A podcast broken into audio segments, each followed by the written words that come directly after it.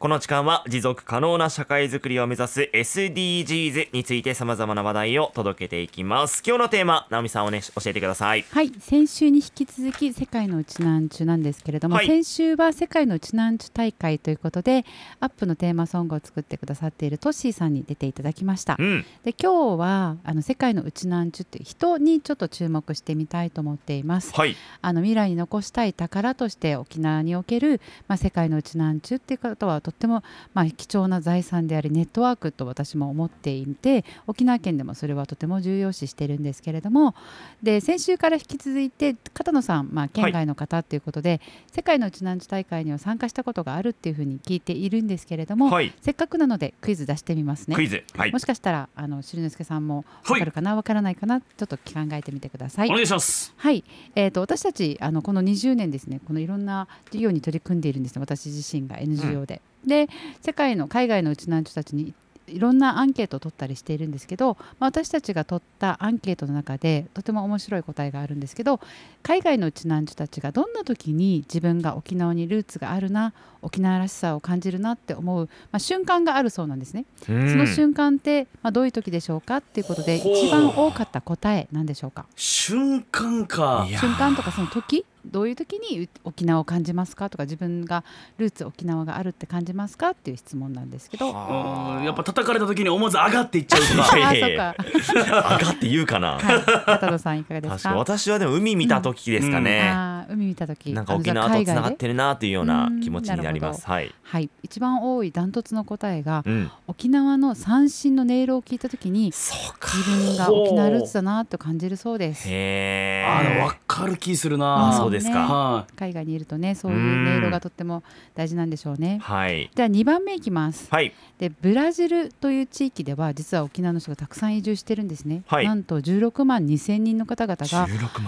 移住しているんですけどその特にカンポグランデという、まあ、市というか町に、はい、えうちなんちゅが多く移り住んでいるんですけどかの彼らがまあその移り住んでいく中で沖縄のある料理を広めて、うん、このカンポグランデ市はこの、まあ、無形文化財の一つとしてこの料理ですねがすごくあの、まあ、無形文化財に指定されているんです。郷土料理の一つとして、えー、指定されている料理ズバリその料理は何でしょうか？何でしょうね。これはちょっとわかるかもしれないですね、うん、いいじゃあじゃあ、はい、じゃあ待ってください。片野さんお願いします。私ですか？はいなんだろう油脂豆腐。油脂豆腐、うん、あ渋い、ね、渋い。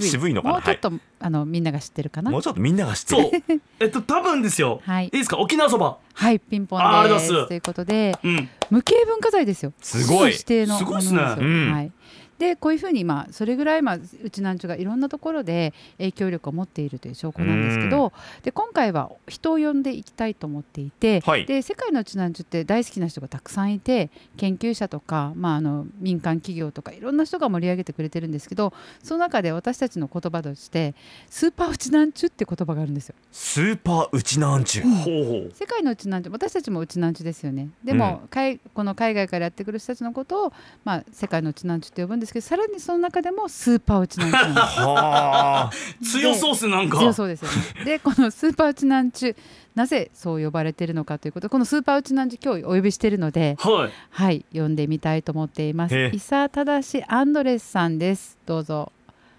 はい、皆さんおはようございます。おはようございます。おはようございます。ということで、はい、今聞こえました？ブエンスディアスオーラですね。オーラが聞こえました。これ何語でしょうかね？スペイン語なんですけれども、はい、彼はもう人生をかけて海外と沖縄を結ぶってことをやっている。もう本当に情熱をかけてもう多分もう365日ずっとそのことを考えてるかなっていうぐらい、うん、もういろんなことを考えてくださる方を私はまあスーパーウチナンチュって呼んでいて。なるほど。間違いないですね、はい。うん、今回彼あのペルー出身なんですけれども伊佐忠アンドレスさん自己紹介お願いします。はい皆さん改めておはようございます。おはようございます、えーペルーウチナンチュ三世のイサタダシアンドレスと申します。よろしくお願いいたします。今何をなさってますか。でどちらにお住まいですか。えっと現在はあのうるま市の石川に住んでいまして、えー、はい。で仕事はあの名誉大学の、うん、国際交流センターで働いてます。うん、へえ、ほう。もともとアンドレスさんはあの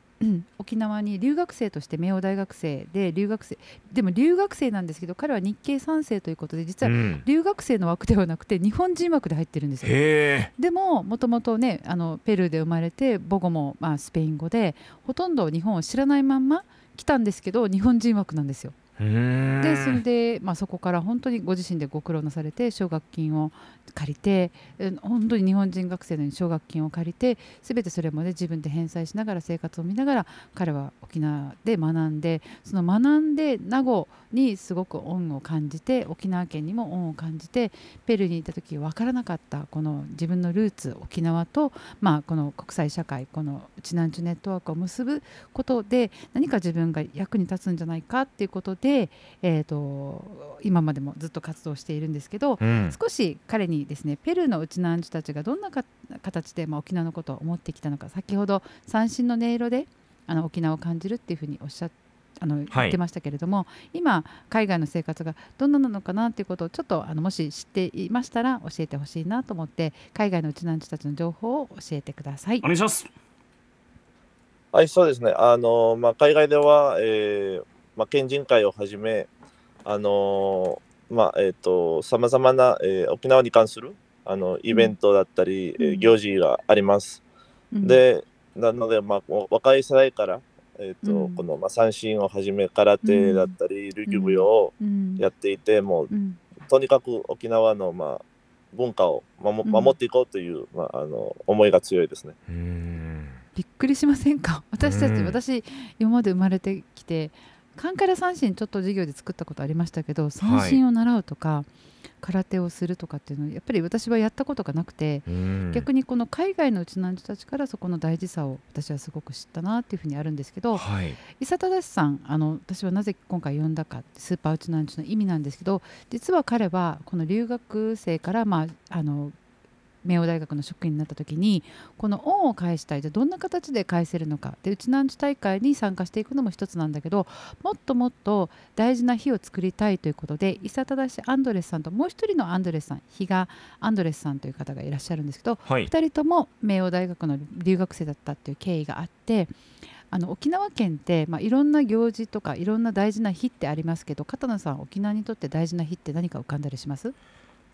うん、そうですね、まあ、6月23日でしたり、ね、はい。で、6月23日ってやっぱりすごく、まあ、お祈りをしたりとか、すごくちょっと悲しい日でもありますよね。ええ、でも世界中では例えば独立記念日とか何か大事な日っていうとお祝いをしたりみんなでなんかこの褒めたたえるようなそういう時間があるんだけれども、はい、気が付くと沖縄ってそういうのがあまりないなっていうふうに本人が感じて、はい、で本当に彼らあの働いたばっかりもしくは留学生だった頃にあのたった半年なんですけどいろんな方々に声かけをしてぜひ世界のうちなんちの日を作りたいということで、うん、2016年あ沖縄の記念日というとあの慰霊の日しかなかったんですけど世界のうちなんちの日という記念日をたった2人の青年が作り上げたんですよ。はい、これを沖縄まず名護市名護市議会に陳情して名護市議会で認められてその後に沖縄県議会に、まあ、提案をして当時あの小長県知事だったんですけれども、はい、尾長県知事もよしこれをやろうということで本当に多分異例の日だ異例だと思うんですけどたった半年で世界のうちなんちの日っていうのが制定されて今ようやく、まあ、徐々に広がりつつあるのかなっていう記念日を作られたっていうことで、ここに込めた思いあの伊佐忠さんお願いします。はい、そうですね。あの先ほど玉城先生おっしゃったようにですね、うん、あのこの、まあ、慰霊の日には、えーとまあ、背景に、えー、その戦争というものがあって、うん、ちょっとみんなで喜べる日ではないので、うん、まあ、そそれの、まあ、逆？みんなでハッピーになれる、みんな、まあ、うちなんちであることをお祝いできる、しかも、まあ、海外にあの、まあ、42万以上のうちなんちもいますので、えっとまあ、彼らと一緒に、えっとまあ、こういう、まあ、心が一つになれる日、まあ、うちなんちのエネディティをあの、まあ再確認できる日を、があればいいんじゃないかなということで、あの、まあ、ヒルアンドレスと提案して、まあ、無事制定されました。ですね。すね本当にね、素晴らしいなと思って、で、6年越しに世界のうちなんち大会、今回あの開催されますけど、あのぜひこれを作られたアンドレスさんからすると、今回対面、オンライン両方あるんですけれども、うちなんち大会の楽しみ方、よければ教えてください。そうですね、あのまあ、うちの大会は、えーと、10月、えー、31日からなんですけど、30日？にそのちょうどその、はい、ちょうどそのうちなんちゅの日にそのパレードがありますし、うん。はいえっと、あと、まあ、えー、満中大交流祭とか、はい、いろんな、まあえーと、うん、ワークショップとか、うん、えーと、ダンス、まあ、楽器の演奏とか、うん、いろんな、まあ、イベントをあの企画されてますので、うん、あと皆さんあの開会式とか閉会式にも、もし参加できればと思います。はい、この当当日アンドレスさんは何されてるんですか？世界うちなんちの日うちなんち大会の時は。私あのパレードにあの参加します。あの世界のうちなんちの日という団体として、あのさパレードに参加します。あと、あの11月1日に、えっと開催される、えっと、県人会長の、うん、えー、内南民間大大使の会議にもあのインタビュー、えー、出演してあのインタビューされます。あ、ペルー県人会の会長なんですか？ああ、ではなくて、あの県人会長の会議あるんですよ。あの世界中から県人会を集めて、ね、そこの、まあ、会議を沖縄県がするので、まあ、ゲストスピーカーだけね、ゲストスピーカー。なるほど。じゃあそこでスーパーウチナンチュに、うん、もしかしたら会えるかもしれないそうですね。そうですね。はいでなんか RBC さんとも一緒にこのパレードの中継にもなんかいろいろ参加されるようなので、はい、ぜひですねこのパレード本当にあの大会のあのもう対面での申し込みはもうすでに終了しているんですけれどもあの国際通りでのパレードって本当に感動するんですよ。すごいっすよね。本当に本当に人生観変わるぐらい、うん、とっても素敵なパレードなので世界中からやってくるうちなんちたちに先週も言いましたように「おかえり」っていう言葉、はいはい、田さん嬉しい一番嬉しい言葉「おかえり」でしたよね。